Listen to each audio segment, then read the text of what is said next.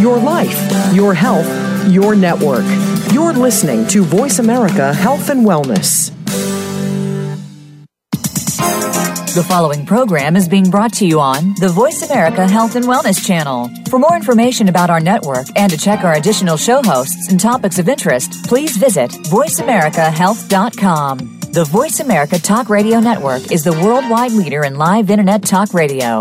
Visit voiceamerica.com. The views and ideas expressed on the following program are strictly those of the host or guests and do not necessarily reflect the views and ideas held by the Voice America Talk Radio Network, its staff, and management.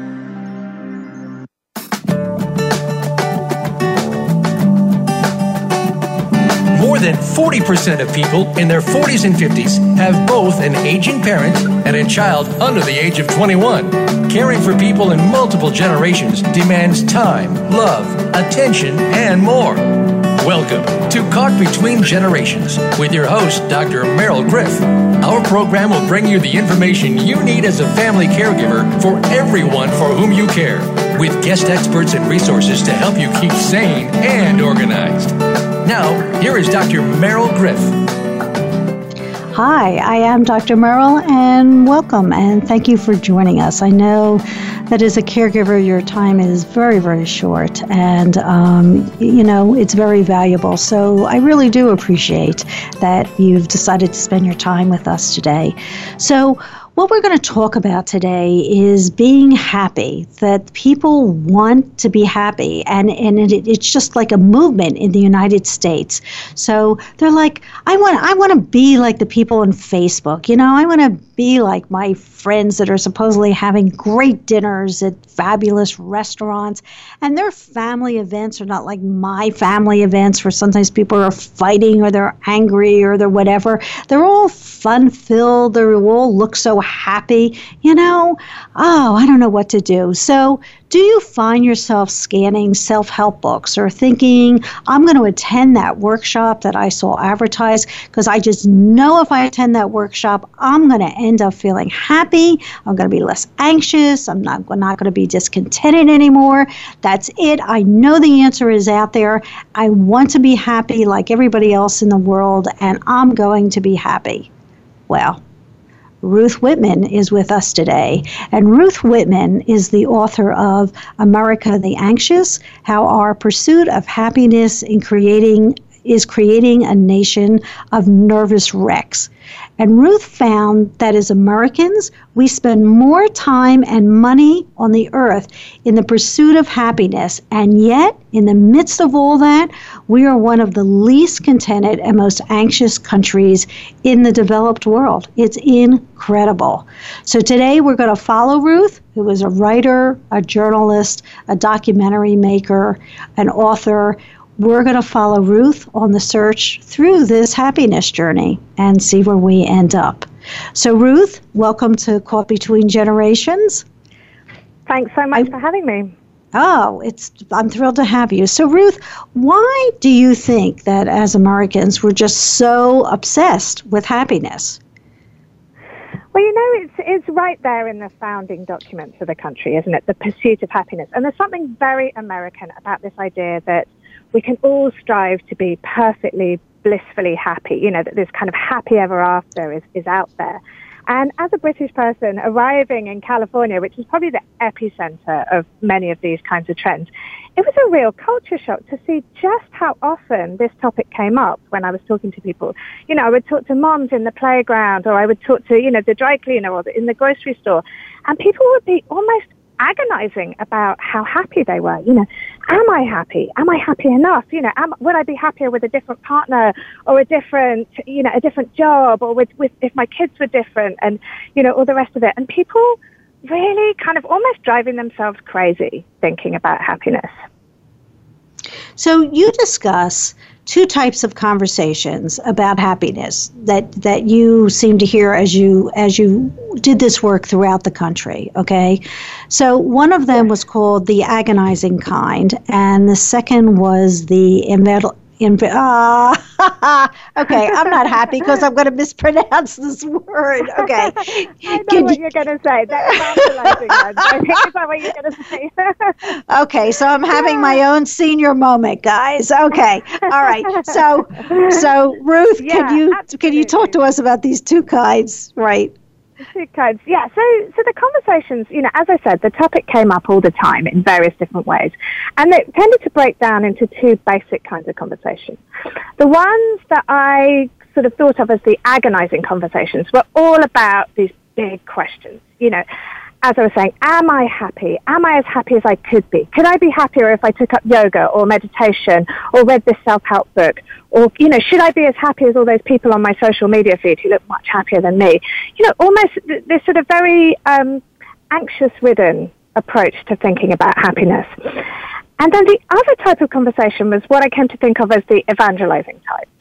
So these were people who really felt that they had pinned down that secret to the happy ever after and wanted to tell you about it. So whether that was um, a mindfulness workshop or, you know, positive thinking or writing in a gratitude journal or some kind of self-help book, you know, people were saying, here's the answer, I've got it.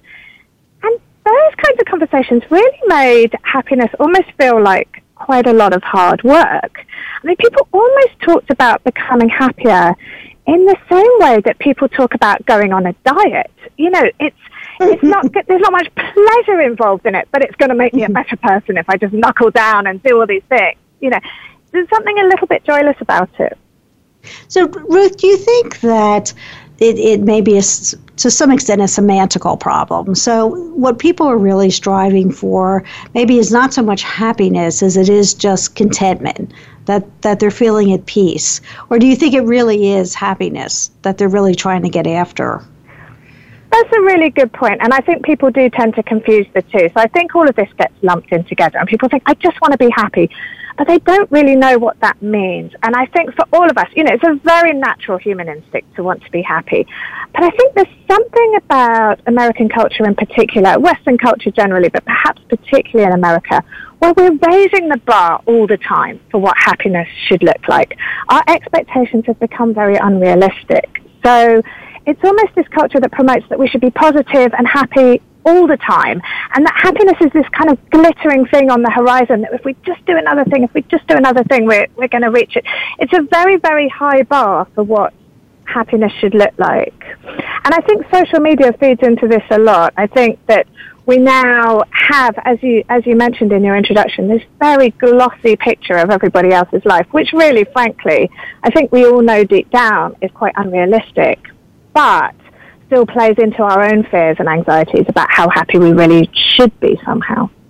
Yeah, you know, it's interesting to me on a personal note, actually, is something, you know, thoughts about being happy actually were, ne- were never something I really thought about, actually, until right. I started to look at Facebook more frequently. Right. and then and then I began then I began to think about it because I was watching a friend of mine in Chicago. I mean, it's like every other weekend she's in an, or every weekend actually, she's in another restaurant, you know, talking about the fabulous food she's having and how happy they are. Then there's this yeah. other friend out in California, and and he always seems to be doing this and doing that, and they seem so happy, you know. And then yeah. I talked to his wife, and she's like, you know, you know, I was just really angry be because blah, blah, blah, you know, you know, and yet they look look so happy. And I'm telling you, I never really thought about being happy until I started to look at all these other people and thought, oh my yeah. gosh. And comparing. Yes. I mean, there's good research that shows that the more often people look at Facebook and Instagram, the unhappier they become. And they sort of broke down why that was. And it is because of this social comparison thing. And then the weird thing about it is that I find myself doing it as well. You know, I sort of think, oh, people just, you know, place, put such an unrealistic picture up. You know, they're not lying exactly, but they're putting up their, really are putting up their highlights then. And then I find myself doing the exact same thing. I mean, I remember there was this time when I went apple picking in the fall with, um, with my kids and, you know, frankly, it was not the best day in the world. It was really hot. There were no bathrooms. The kids were whining the entire time. The fruit was all bruised, you know. But then I put up two pictures on Facebook of the two probably milliseconds in the whole day when everybody was smiling and we had a bunch of apples and every, and everybody looking at that must have felt the exact same anxieties that I feel when I look at their Facebook feeds and think, oh, you know, why why doesn't my apple picking day look like that? You know. I know. I mean, So I, I, don't, we're I don't all want kind to. of complicit in it, aren't we?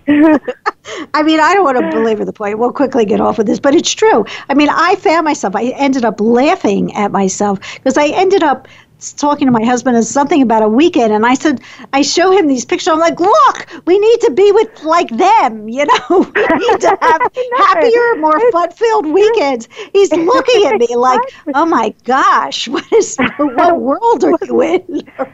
Okay, we're going to go on. Enough of that. you, want to move on, yeah, okay, but it's, I- it's very true. Go, I'm sorry, Ruth. Did you have another thought you wanted to share before I leave that? Sorry. No, it's just that sometimes it can even be hard to enjoy the moment when you're actually in it because you're thinking about what you're going to put on Facebook about, you know, which is which is just ridiculous. So you know, I think I think that's a very modern problem, isn't it? So, in your book, you quote some research, and, and this is a direct quote that says the more people valued and were encouraged to value happiness as a separate life goal, the less happy they really were. Yeah, I, I found that I found that amazing. Really, really fascinating research that comes out of UC Berkeley. Some psychologists there have done a series of experiments, and um, it, as as you said, it shows that the, the research shows that the more emphasis people place on happiness in their own life, the more they value it, the more relentlessly they pursue it, the more likely they are to show symptoms of unhappiness, even depression, and also loneliness, which is strange. And they, they you know, they actually um, broke this down in the in the lab. They have this strange happiness lab which I visited, you know, and had electrodes put to my head and all the rest of it, and all kinds of measures of happiness taken. And you know, it's not just that. Um, you know, when you have these kinds of studies, you can see, oh, well, which way round does this go? Is it just that people who are already unhappy tend to value happiness more highly, or is it something about the valuing of ha- happiness that makes people unhappy? So, you know, which direction does it go in? And they actually found through their research that it was the second way round, that actually the more you pursue happiness, the more unhappy you become, which is quite chilling, really, in a way. Is that do you think because we're we're just like working on it so hard that you can't be happy because you're too busy working? Well, I mean, what do you think that's think- all about? I think what the what the psychologists at UC Berkeley were saying, was the, the the theory that they came up with was that perhaps you're focusing so hard on yourself. You know, if you're thinking about your own happiness, you're thinking by definition about yourself. And you know, am I happy? You're questioning yourself. You're wondering about your own emotions, and it sort of almost stops you getting as involved in situations and thinking about other people and you know becoming more social. And I think we also know as a separate point that social connections, social interactions are such a huge part of our happiness that, you know, that focusing too much on ourselves can take us away from that. I'm gonna I'm gonna go I'm gonna go back to the issue of social connectedness and relationships. It it in after the break, but but what I want to ask you about is is I just found this whole thing about the so-called happiness industry. You know, Yeah. really really interesting. So can you share with us some examples of the types of products or services um, that are in the happiness industry? Yeah, so I was really surprised to discover that this so-called happiness industry, you know, the self-help industry, all those books and apps and coaching and courses, is worth about $11 billion to the economy. So to put that in context, it's about the same size as Hollywood, you know, the other great purveyors of this happy ever after message. And then on top of that, there's this new-ish, you know, well, sort of old slash new um, branch to the happiness industry, which I've come to think of as a kind of spiritual industrial complex somehow, you know, which involves, you know, meditation, yoga, mindfulness, things that started off as kind of Eastern um, ancient traditions that have been brought into a kind of more consumer marketplace here in the US. And that's worth probably a similar amount again in terms of financial outlay. And you know, there, there are many, many different products on the market. I tried quite a few of them as part of my research for my book, America the Anxious.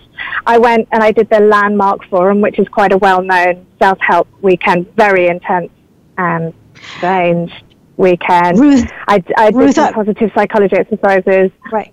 I'm I'm Yeah. going to ask you to kind of hold that okay? Because we're going to take a quick break. And then when we come back, I, I really want you to talk a little bit more um, about your personal experiences with that, because I found that a, a very, very interesting um, part of your book. But stay with us. We're, when you come, when we come back, we're going to talk about more about the happiness industry, and that the only people that are really happy are the people who are making huge amounts of money in this billion-dollar uh, happiness industry. But stay with us.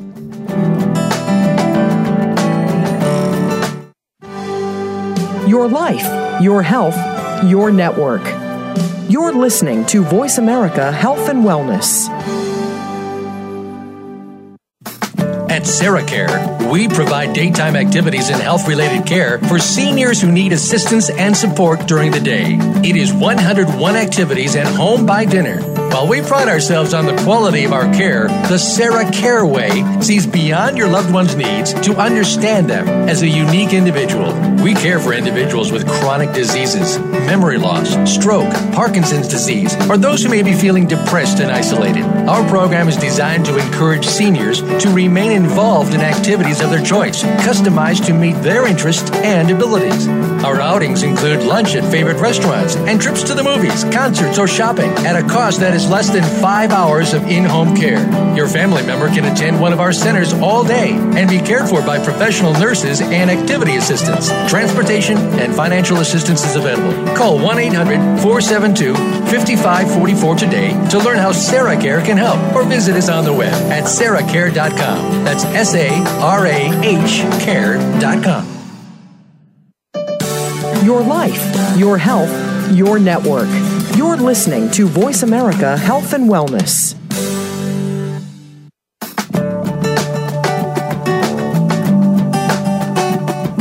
Are listening to Caught Between Generations. To reach our program today, please call 1 866 472 5792. That's 1 866 472 5792. You may also send an email to Dr. Merrill at caughtbetweengenerations.com. Now, back to the show. Welcome back to Caught Between Generations. I'm Dr. Merrill, and I'm here with Ruth Whippman, who is the author of America the Anxious How Our Pursuit of Happiness is Creating a Nation of Nervous Wrecks. Uh, and right before the break, we were talking about this multi billion dollar industry, uh, this happiness industry. And Ruth was just beginning to talk to us about her personal investigations and her experiences uh, in the happiness industry. So, Ruth, can you continue talk sharing that with us? Yeah, well, when I first started researching this book, I was really interested in this whole happiness industry, this multi billion dollar um, you know, business model that sort of sells happiness to people in the form of self-help books and courses and coaching and all the rest of it.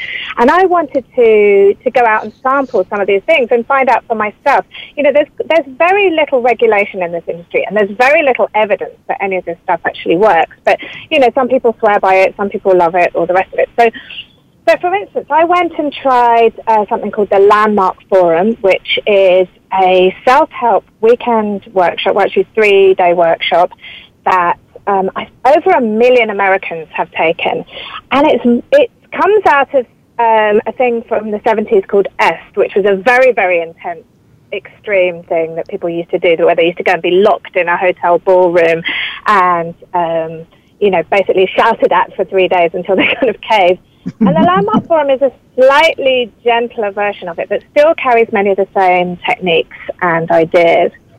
And it, it's in a similar way. You go, you sit in a room with a hundred other people.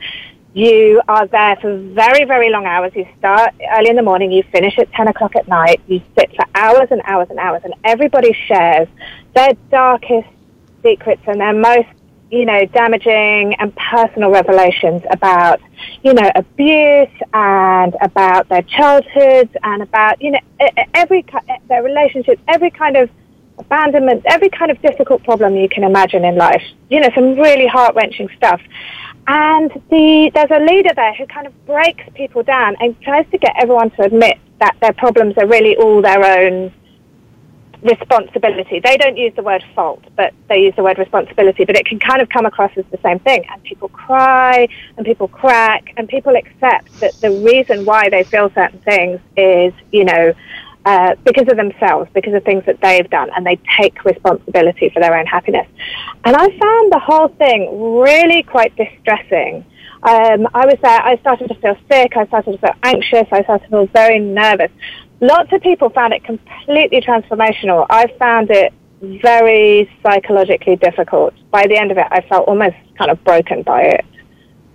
I, I in reading me. your in reading your description of it, I wondered if the the reason some people you know found it is because um, so good is because these were deep deep secrets that they've never really disclosed to anyone um, and just the telling of it um, just just was a release for them um, because they've held yeah. this within and they've never ever disclosed this I think that may, might well be very true for some people. I think, as you say, you know, just finally being able to talk to somebody about it. I'm not sure that that is the most healthy environment to do it in, but for some people it does work. I think it's partly that they kind of whip up a feeling, you know, you have limited breaks, limited food, you know, you have limited sleep by the time you've done all this, you've done the exercises, you've been there for these very, very long hours. You're kind of in a state, quite a vulnerable state.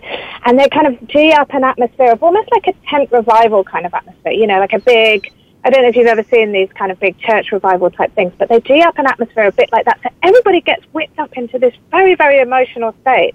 And I think it's easy for people to, to feel um, that something transformational is happening in that moment.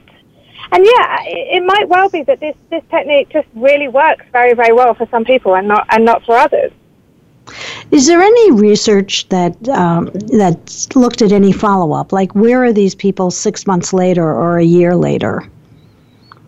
And it's an interesting point. I mean, some of the, uh, you know, many of the people really subscribe to the Landmark Forum and they continue to go on many, many courses. So they do, you know, it's not just their first course that I did, that's the initial one, but then they try and sign you up for the advanced one and then the, the teaching one and then the, the longer one and then the this one or that one. So I think people get very into the system and just keep going and going and going and doing more and more of these things. And it can be very, very expensive. I mean, the initial course is about $600 and then I think the advanced one is around about 800 and then people shell out for more and more of these things. So they obviously either feel that they're getting something great out of it and they just want to keep going, or they're somehow kind of locked into this system where they can't stop. Um, I think people's reactions to it vary. I mean, the Landmark Forum will obviously say that it's extremely transformational for, for uh, everybody that goes on it. Other people, or, or, the majority of people that go on it, um, I know people who had the same reaction as me and said, "Oh my goodness, it was, you know, it was awful," and and I think everything in between. So, in your research on the, the happiness industry, I mean, did you find anything that you thought, you know, I hate to say this, might kind of be the answer or seem to work for the majority of people? Yeah, well, one thing that I found, so, you know, I did I did a range of things when I was looking into this topic, and I was very keen to find things that did work as well as just things that didn't. And, you know, I wasn't going out looking for, for scams or for trouble. There was one thing that across the board, you know, in all of the research, the serious academic research on happiness and kind of common sense, and from just talking to people, you know, I talked to many hundreds of, uh, of different people through the course of this project. The one thing that consistently really did make a huge difference to people's happiness, both in the research and in kind of real life, as it were, is people's social relationships. You know, the strength of the relationships that we have with other people. That is the biggest, the single biggest factor in our happiness. And that looks different for different people. You know, I think that shows itself up in different ways. Some people are introverts and just would prefer to have a couple of close friends. Other people are extroverts and like to be out at parties and all the rest of it all the time. But equally across the board, social relationships are the single most important thing. And that's what I, I kept finding. But yet, in some of the research that you cite, it looks as if um, the amount of time that we spend in meaningful social relationships uh, is really decreasing. Is, is that accurate? Yeah, absolutely. I mean, this is one of the, the really worrying trends in American life is that the time that we are spending on real life socializing is really going down and down. And that's for various reasons. I mean, partly to do with technology. We're kind of replacing our real world interactions with online interactions with smartphones, the rest of it. And that's especially true for the younger generation. You know, uh, religious affiliation, that used to be a huge thing that people would meet at the church social or the synagogue or the mosque or whatever. And now that's kind of being, you know, religious participation is going down. And the kind of spiritual techniques that we have tend to be all about being on our own. So things like meditation, mindfulness, yoga, those are things about having a very private emotional experience rather than a social or collective emotional experience. And so, yes, and Americans, I mean, I was shocked to discover there are time use surveys where, you know, the, the government tracks how people in America spend their time. And there's this category on the time use survey called socializing and communicating, which amazingly it doesn't just cover the good stuff. So it's not just, you know, the heart to hearts with your best friend or the wonderful, adoring conversations with your, with your spouse or whatever, but also all the arguing and the nagging and the bitching and the whining, all of that as well. All lumped in together, the average American spends only half an hour a day on all forms of socializing and communicating when that's the main thing that they're doing rather than it being an incidental part of something else. And you know, to put that another way, we know that the single most important thing for our happiness is our relationships with other people. But yet, out of every 24 hours in the day, we spend 23 and a half of them doing pretty much anything but that. Yeah, you know, it's interesting. You know, I mean, I watch people all the time. You know, as a as a therapist, you know, I'm very interested in obviously in behavior. You know, I see families, I see people in restaurants. Uh, they're waiting for their food, and what are they doing? They're everyone's on their iPhone. You know, no yeah, one's lo- looking at each other. No one's talking. Um, I mean, I just I see it all the time. We talk about it in parenting with with you know people with kids, and they're kind of half listening to the kids, but you know, basically, you know, they're on their iPhones. Um, yeah, and so I, I mean, it's like crack, isn't it? Having an iPhone in your pocket, you just you know, and I'm the same. I find myself, you know, I, I should be having a lovely time doing a puzzle or a game with one of my kids, and I find myself just checking another email and just to make sure that, oh, and what was that thing on Facebook and whatever. You know, I found myself looking at pictures. The, the weird thing was, I found myself looking at pictures of my own kids on my phone when I was actually with my kids. What's going on, you know? the ones in the picture are, are better behaved than the ones in real life. they don't whine. God. All right, we're gonna we're, right before we uh, go for break. I, I just want to quote something um, from uh, Ruth's book. All right, um, that basically came um, out of an online article from UC Berkeley, and I, I just want to talk about it from a professional uh, perspective. And the quote is: "The upshot of 50 years of happiness research is that the quantity and quality of a person's social connections, friendships, relationships with family members, closeness to neighbors, etc., is so closely related to well being and personal happiness. The two can practically be equated. And the other thing that social connectedness can be equated with is, is health. All right. The more social connections we have, the, the healthier we actually are. It really has an impact on us um, physically. And so I want to just step aside for a moment um, as the host of the show and just talk to you just for a few seconds um, about Sarah Care and the, and the value of adult day health centers or adult day care centers. Because the advantage of an adult day care center is that when you're senior who needs some type of care or supervision during the day, because they've had stroke or Parkinson's disease, or they're very frail, or they're depressed or isolated, or whatever the reason is that you don't want to leave them at home during the day, is that they come into a Sarah Care Center and they and they meet people and they're with people and they have those social connections. So there is a time and a place and a role for home care, and I would never say that that's not important because in some situations it is, but that's kind of a one-on-one if you're lucky and the home care worker is not on their iPhone, um, which unfortunately is often the case. So I'd like you to think through about for seniors uh, who need some type of care supervision during the day and the value of a Sarah Care Center or an adult daycare center where they can make those social connections and how important that is for their mental health and for their physical health. So thank you for listening to that. We, we're going to go to break, and when we come back, I really want to talk to Ruth. Uh, um, about this push for happiness in corporations, and then we're going to talk a little bit about parenting styles. We'll be right back. Opinions, options, answers. You're listening to Voice America Health and Wellness. Where's your dad? What's he doing?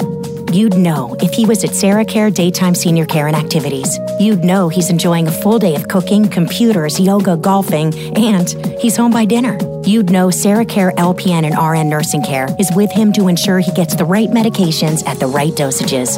You'd know. How's your dad? He's just fine. At Sarah Care Daytime Senior Care and Activities. Call 330 451 6108 for one free day of care at Sarah Care. Follow the Voice America Talk Radio Network on Twitter. We're at Voice America TRN. You'll get the latest fix on what's happening with our shows, this week's featured guests, and general happenings that you should know about at the Voice America Talk Radio Network. Now you don't have to miss anything when you're away from your home or office. Just go to twitter.com forward slash Voice America TRN or follow along with us at Voice America TRN, the Voice America Talk Radio Network. We're on the cutting edge of social media. Can you keep up? Are you finding your frequency? It can be described as that space between failure and success. It's the future of digital media. It's finding your voice. It's engaging topics, content, and ideas. Jeff and Ryan discuss the digital media space and all of its aspects. It's about making the mistakes, taking the chances, summoning the intestinal fortitude to step out of your comfort zone, and discovering what you can accomplish when you decide to try, decide to learn, decide that you have something to say, and find your frequency. Live Fridays at 2 p.m. Pacific Time, 5 p.m. Eastern Time on the Voice America Variety Channel. Opinions, options, answers. You're listening to Voice America Health and Wellness.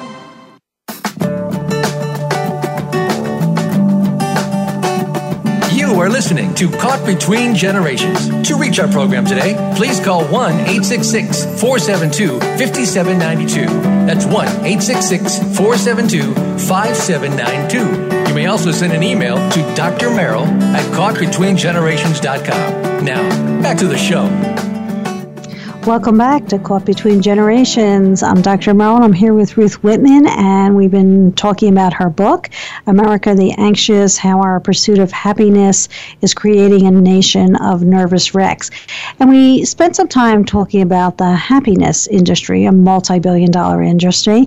And now I want to talk to Ruth a little bit about corporations, um, companies. And as, as most of us know, there's been a big push in the recent years for corporations for health and wellness programs. Um, and some of it has to do with decreasing healthcare costs, which which is still important because the people are healthier and, and they're doing better. It works for everybody that's involved.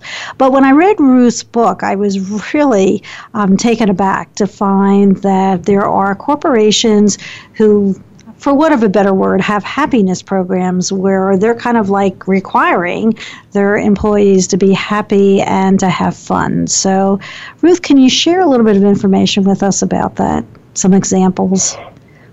Yeah, I mean, this is becoming quite a big trend that there and that these these happiness programs within the workplace are, you know, they take different forms, but you know, in its purest form there's, um, for example, I went to visit a company called Zappos, which um, is an online shoe store. It's actually owned by Amazon now. And their whole company ethos is directed towards what they call delivering happiness. Their CEO wrote a book actually by that name, Delivering Happiness. And it's, the whole place is, it's like parades, it's balloons, it's wigs, it's funny hats. They have happiness courses that they go on. They follow the principles of positive psychology, and they have this very they have this principle called work life integration. You know, you've probably heard the phrase work life balance, which is you know the idea that you have equal time for work and for for, for life.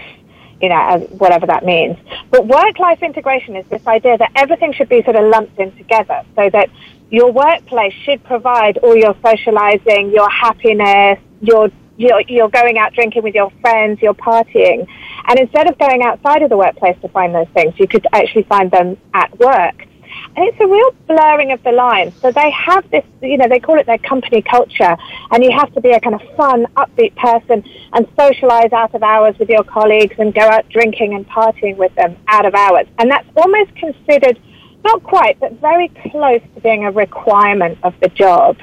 And I think that the, the problem, I mean, there are many problems with this. One of them is this idea that, you know, anybody can really be expected to perform emotionally, like to be happy and upbeat all of the time is just so unrealistic and so much pressure on people. And this idea that, you know, your leisure time somehow becomes the property of your boss as well. I think is quite a worrying, a worrying trend. You know, it's, it's a lot of pressure on people. It means that you don't really have time to form those genuine social relationships outside of work. And, it, you know, I saw various examples of this. Go ahead. I'm sorry. Go ahead. No, I, I, just saw various examples of this, you know, in, in different corporate cultures, and it takes different forms. But I think, you know, there's something ever so slightly sinister about it. You know, I want to clock off from work. I don't want to, you know, I enjoy, I've had many friendships with colleagues over the years, and I enjoy seeing them, but I kind of want that to be on my own time. I don't want that to be a requirement of my job.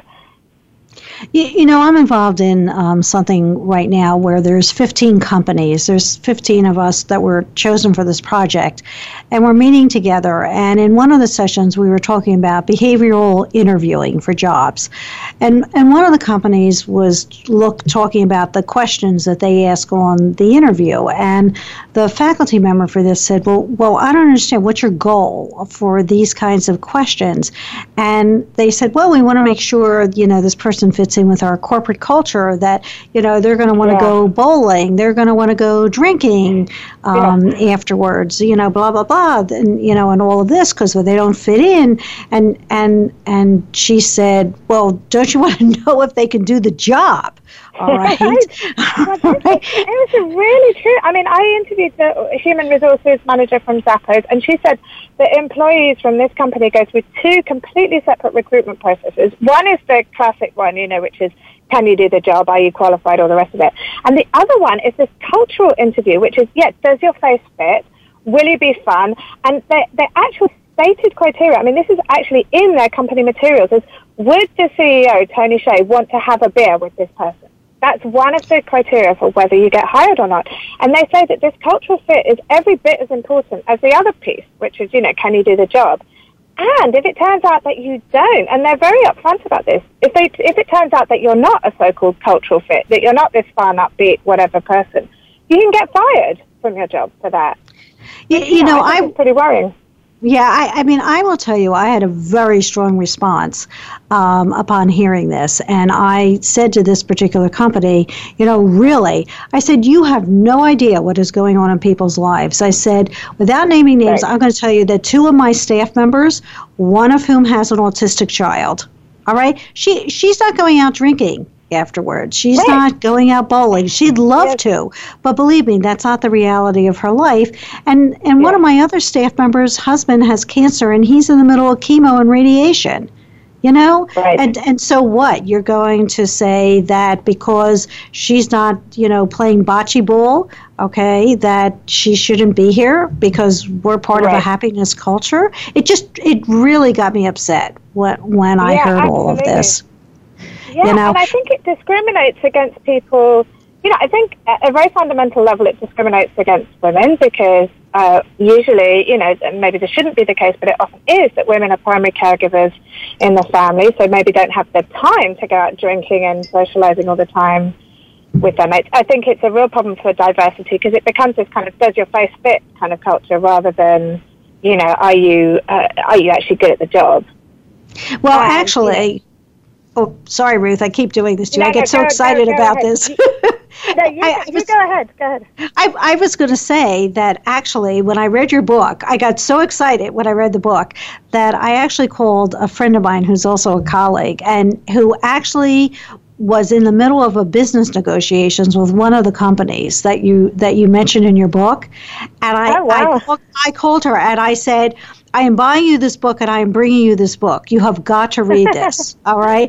I said, I said, I said, because I am telling you what's going on, and the reason your negotiations with them have suddenly, and you can't imagine why, have gone down the tubes, is because you are not fun, my friend. You are not fitting into the culture. and you know, that's, that's really fascinating, and thank you for, for, for, for sharing the book. But, you know, I mean, there's nothing like a bit of pressure saying you're not fun enough. You know, you've got to be more fun to make you really feel not fun at all. I mean, you know, if that's supposed to make people happy, you know, it was almost like a bullying people into happiness, you know, on, on pain of being fired. I mean, is that really how to make people actually happy?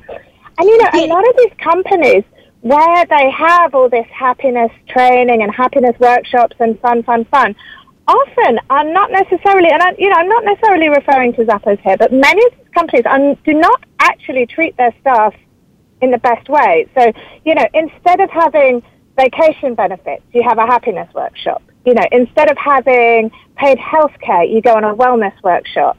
And I think these are the these are some of the problems. You know, they're ignoring the fundamentals of what actually makes somebody's life secure, content, and happy, and throwing in all these sort of fancy extras and balloons and parades and streamers, and you know, and you know, using it almost as a smokescreen to to take away from the basics. Right. I mean, I actually at, at our Monday morning strategy meeting with my own management staff was was talking about this to them, and and their initial response was, "Woohoo! That sounds great. You know, we should do this. We should have you know more fun. Actually, we should stop eating all these cookies and have more fun. You know, and and so on and so on." And I said, "Oh, that's great. You know what? You know, it's like every day now between one and two. You know, we're going to be playing games." And there was this silence at the table and they said whoa whoa whoa whoa whoa wait wait a minute wait a minute wait a minute. Does that mean i still have to get all my work done? And i said yeah sure but we're going to be having fun between right. one and two. Yeah, and they're like right. whoa. because busy having fun I know. I mean, you know, it doesn't really sound like that much fun apart from anything else. So yeah. Right, and if I and I if I have to stay at work an extra hour instead of being able to go home to my family and friends, it's like, well, let's rethink this fun thing here. So yeah. So yeah, right. Ruth, let's talk about um, this whole movement and pursuit of of happiness, um, and how it. Um, we'll just kind of begin the discussion before the break to talk about how this kind of impacts um, parenting styles. And, yeah, I mean, I, yeah, I mean, this was a really interesting piece of my research for, for this book, America the Anxious, because when I first arrived in um, in the States, I had one young kid. I've now got two and, and pregnant with my third one. And so I was really immersed in American parenting culture, and specifically California parenting culture, which I think is, is kind of extreme. But I think there's this trend, which is kind of across the board, which is in the same way that people in the States are very fascinated and infatuated with the pursuit of their own happiness, they're even more so about their own children's happiness. We are becoming obsessed with our kids' happiness, you know, in making them happy at every moment, in removing obstacles and negativity and making sure that they have this perfectly magical childhood and upbringing. And I think all of the research is pointing in the direction that it's actually driving the kids crazy. You know, it's I, not having the desired outcome. Ruth, I want you to hold that thought. We're gonna we're gonna take a quick break when we come back. I want to continue talking about that and um, the issue of how wanting to make our children extremely happy leads them into a situation where they never fail, um, and and the impact of that really on our children as they get older. We'll be right back. Absolutely. Your life, your health, your network. You're listening to Voice America. At SarahCare, we provide daytime activities and health related care for seniors who need assistance and support during the day. It is 101 activities and home by dinner. While we pride ourselves on the quality of our care, the Sarah Care Way sees beyond your loved one's needs to understand them as a unique individual. We care for individuals with chronic diseases, memory loss, stroke, Parkinson's disease, or those who may be feeling depressed and isolated. Our program is designed to encourage seniors to remain involved in activities of their choice, customized to meet their interests and abilities. Our outings include lunch at favorite restaurants and trips to the movies, concerts, or shopping at a cost that is less than five hours of in home care. Your family member can attend one of our centers all day and be cared for by professional nurses and activity assistants. Transportation and financial assistance is available. Call 1 800 472 5544 today to learn how Sarah Care can help or visit us on the web at sarahcare.com. That's S A R A H care.com. Have you had a chance to check out Voice America's online magazine and blog, Press Pass? If you love our hosts and shows, check out articles that give an even deeper perspective, plus topics about health and fitness, movie reviews, philosophy, business tips and tactics, spirituality, positive thought, current events, and even more about your favorite host. It's just a click away at vapresspass.com. That's vapresspass.com. VA Press Pass by Voice America. All access, all the time. Opinions, options, answers. You're listening to Voice America Health and Wellness.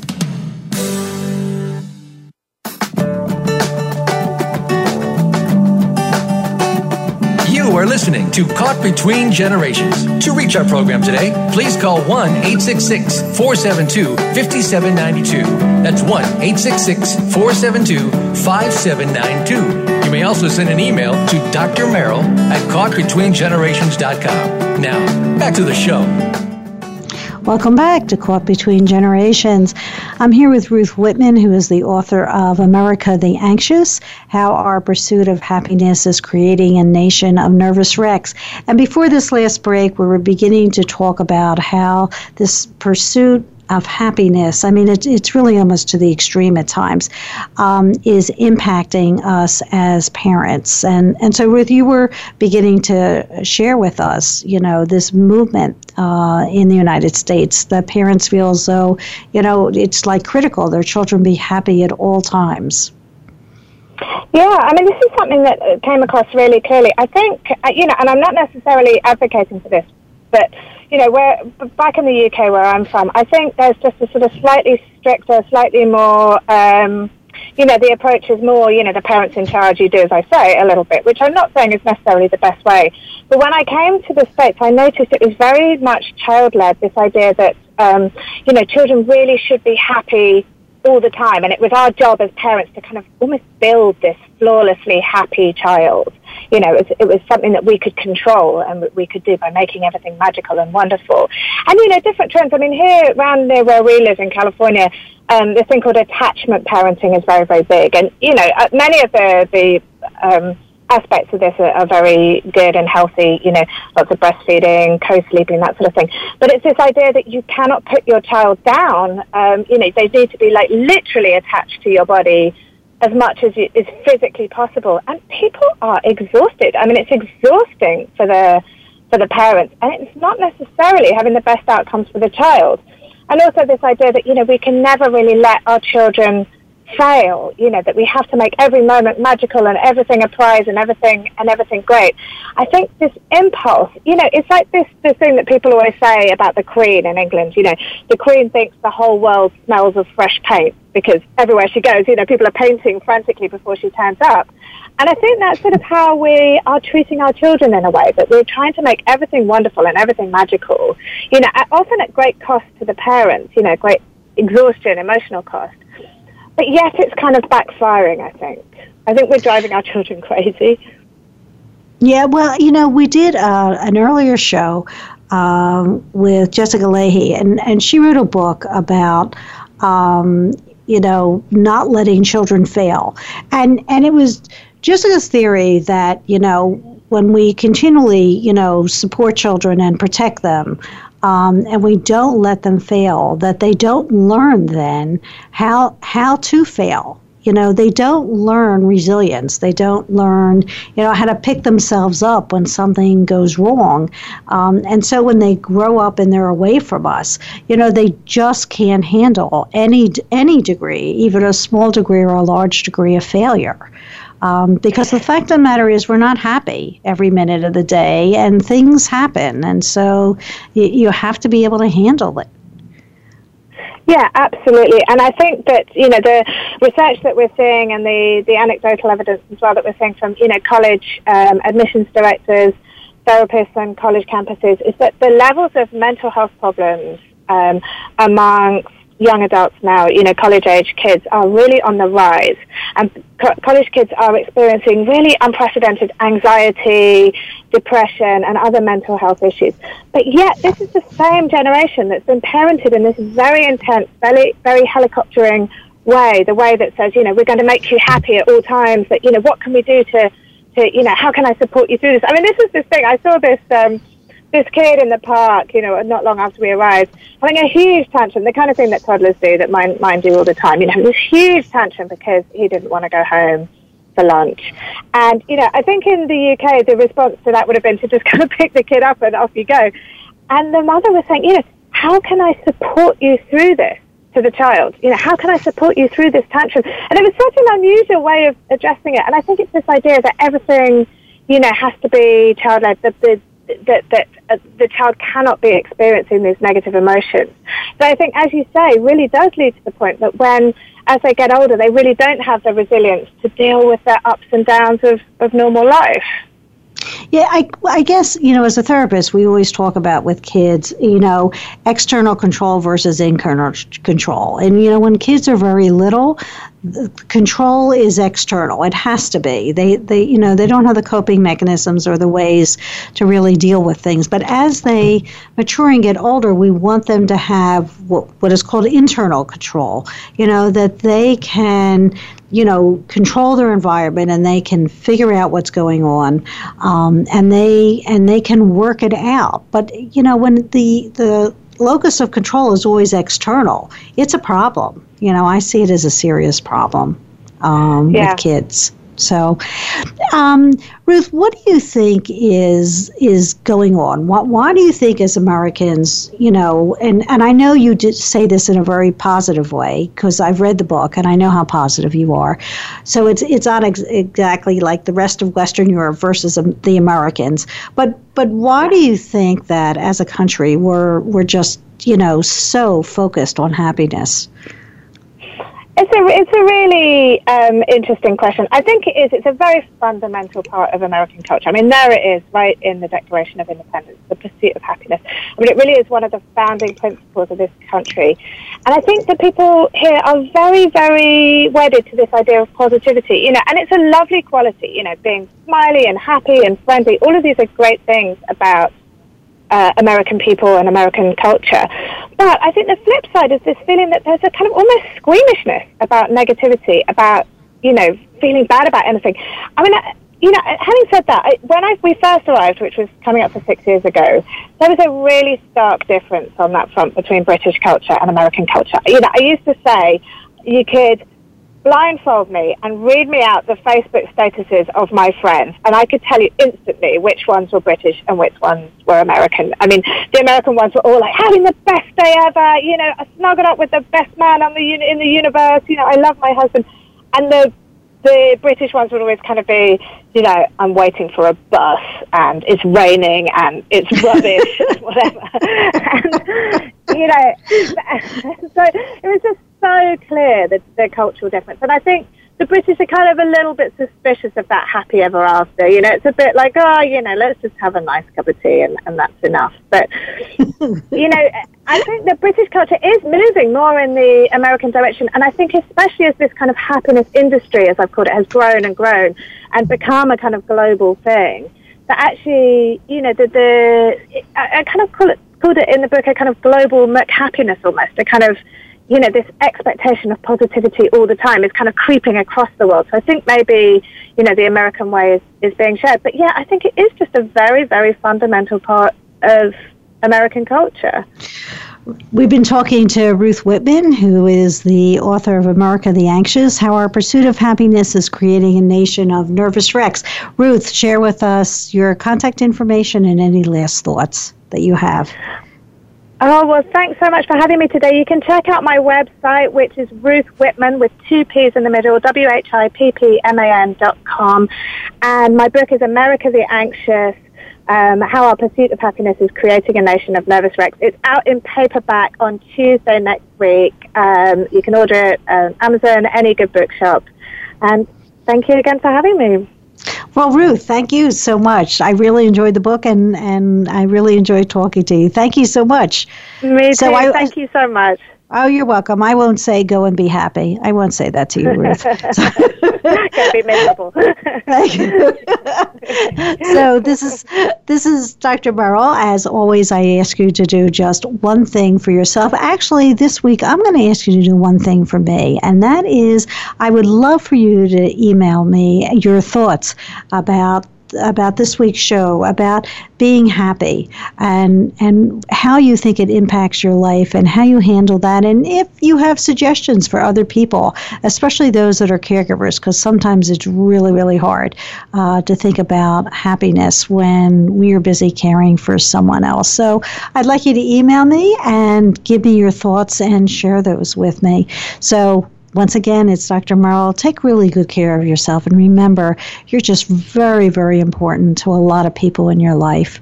So take good care.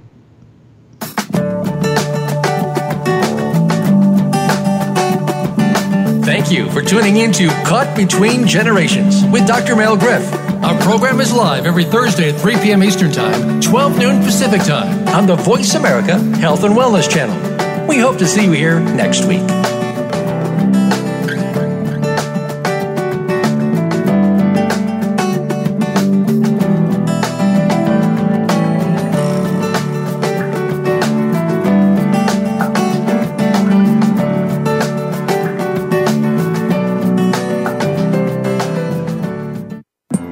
Thanks again for listening to the preceding program brought to you on the Voice America Health and Wellness Channel. For more information about our network and to check out additional show hosts and topics of interest, please visit voiceamericahealth.com. The Voice America Talk Radio Network is the worldwide leader in live Internet talk radio. Visit voiceamerica.com. The views and ideas expressed on the preceding program are strictly those of the host or guests and do not necessarily reflect the views and ideas held by the Voice America Talk Radio Network, its staff, and management.